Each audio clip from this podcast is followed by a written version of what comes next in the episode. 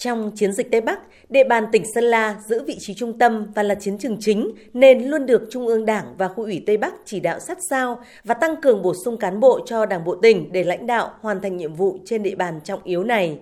Sau hơn một tháng, kể từ ngày 14 tháng 10 năm 1952, khi chiến dịch Tây Bắc bắt đầu, Đảng bộ tỉnh Sơn La đã lãnh đạo các lực lượng vũ trang, nhân dân các dân tộc phối hợp chặt chẽ với các đơn vị bộ đội chủ lực tiến hành tiêu diệt địch. Trong thời gian này, lần lượt các vùng, này là các huyện Phù Yên, Quỳnh Nhai, Mộc Châu, Yên Châu, Thuận Châu được giải phóng, tiến tới giải phóng toàn tỉnh Sơn La vào ngày 22 tháng 11 năm 1952, đưa nhân dân thoát khỏi chế độ áp bức bóc lột, khủng bố, đàn áp của đế quốc và tay sai. Từ một Sơn La hoang tàn đổ nát, sau 70 năm giải phóng, dưới sự lãnh đạo của Đảng và Chủ tịch Hồ Chí Minh, sự đoàn kết một lòng của Đảng bộ, chính quyền và nhân dân các dân tộc trong tỉnh, Sơn La đã hoàn toàn thay áo mới. Đặc biệt là chương trình tái cơ cấu nông nghiệp của tỉnh những năm gần đây đã trở thành hiện tượng của cả nước. Giáo sư tiến sĩ Nguyễn Xuân Thắng, Ủy viên Bộ Chính trị, Giám đốc Học viện Chính trị Quốc gia Hồ Chí Minh trong buổi hội thảo khoa học phát triển chuỗi liên kết sản xuất tiêu thụ nông sản tỉnh Sơn La trong bối cảnh mới được tổ chức tại tỉnh Sơn La hồi trung tuần tháng 10 năm nay đã khẳng định. Với sự cố gắng bền bỉ, nỗ lực to lớn không ngừng tìm kiếm những hướng đi mới, cho nên trong một thời gian không dài thì nền nông nghiệp Sơn La đã phát triển toàn diện, đạt được nhiều thành tiệu nổi bật. Thu nhập bình quân đầu người là 45,2 triệu đồng. Tỷ lệ hộ nghèo từ 6-70% mà giảm xuống trên 10% thì có thể nói cũng là một thành tiệu rất ngoạn mục. Để có được thành quả ấy, ngoài sự quyết liệt và sáng tạo trong lãnh đạo, chỉ đạo của Đảng bộ tỉnh, các ngành và địa phương, còn phải kể đến nỗ lực vượt khó và quyết tâm hiện thực hóa khát vọng thoát nghèo của mỗi người dân Sơn La. Ví như thực hiện chuyển đổi trồng cây ăn quả trên đất dốc theo chủ trương của tỉnh, các hộ dân đã tích cực tìm tòi, học hỏi, mở rộng quy mô, đưa tổng diện tích cây ăn quả của toàn tỉnh lên hơn 80.000 hecta, trở thành một trong những tỉnh có diện tích cây ăn quả lớn nhất cả nước. Điều đáng nói, không chỉ làm giàu đơn lẻ, các hộ nông dân còn mở rộng liên kết, đẩy mạnh sản xuất hữu cơ theo chuỗi giá trị, xuất khẩu nông sản ra thế giới. Từ đó, nâng cao thu nhập trên một diện tích đất canh tác, giúp nhiều hộ thoát nghèo vươn lên trở thành triệu phú, tỷ phú. Con số hơn 28.000 hộ nông dân sản xuất kinh doanh giỏi các cấp, trong đó có gần 200 hộ sản xuất kinh doanh giỏi cấp trung ương, hơn 1.200 hộ sản xuất kinh doanh giỏi cấp tỉnh được công nhận trong năm 2022 đã minh chứng cho điều đó.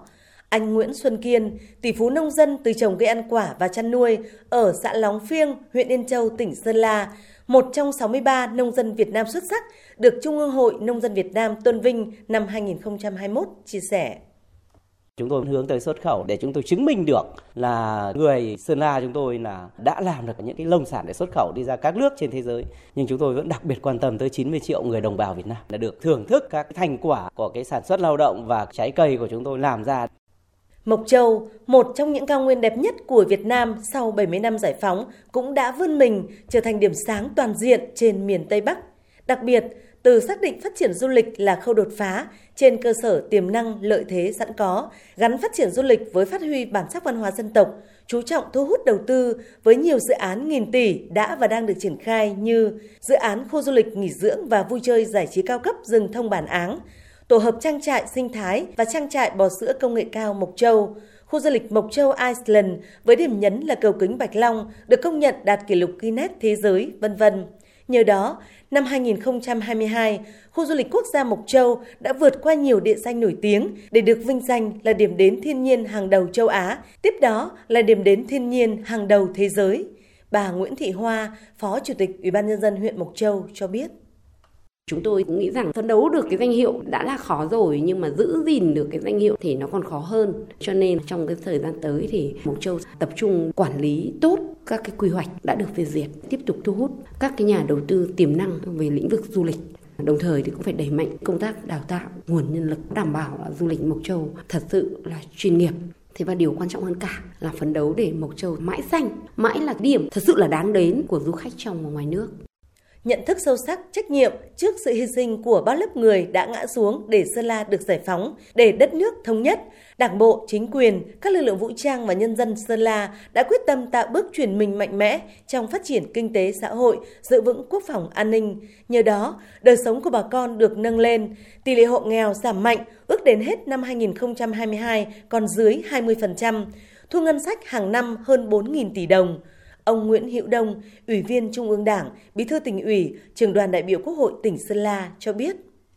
Sơn La có 4 huyện nghèo là Sốp Cộp, Vân Hồ, Mường La và Bắc Yên. Thì tỉnh phấn đấu 2025 ít nhất là một huyện sẽ thoát nghèo. Thế và nghị quyết đại hội đảng bộ huyện Mường La và đại hội đảng bộ Bắc Yên cũng như là huyện Vân Hồ nhiệm kỳ 2020 2025 là các đồng chí đều sung phong với tỉnh là sẽ thoát nghèo nhưng mà chúng tôi cũng xác định là ít nhất một huyện nếu mà được hai huyện trở lên thì rất là tốt nhưng công tác này cũng đặc biệt là phải rất là quan tâm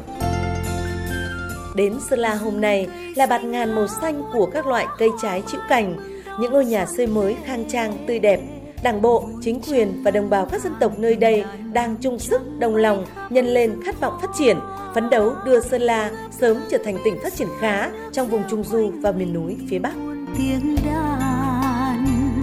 bâng khuâng nỗi lòng nhịp sao ai đưa tiếng ca rộn vang?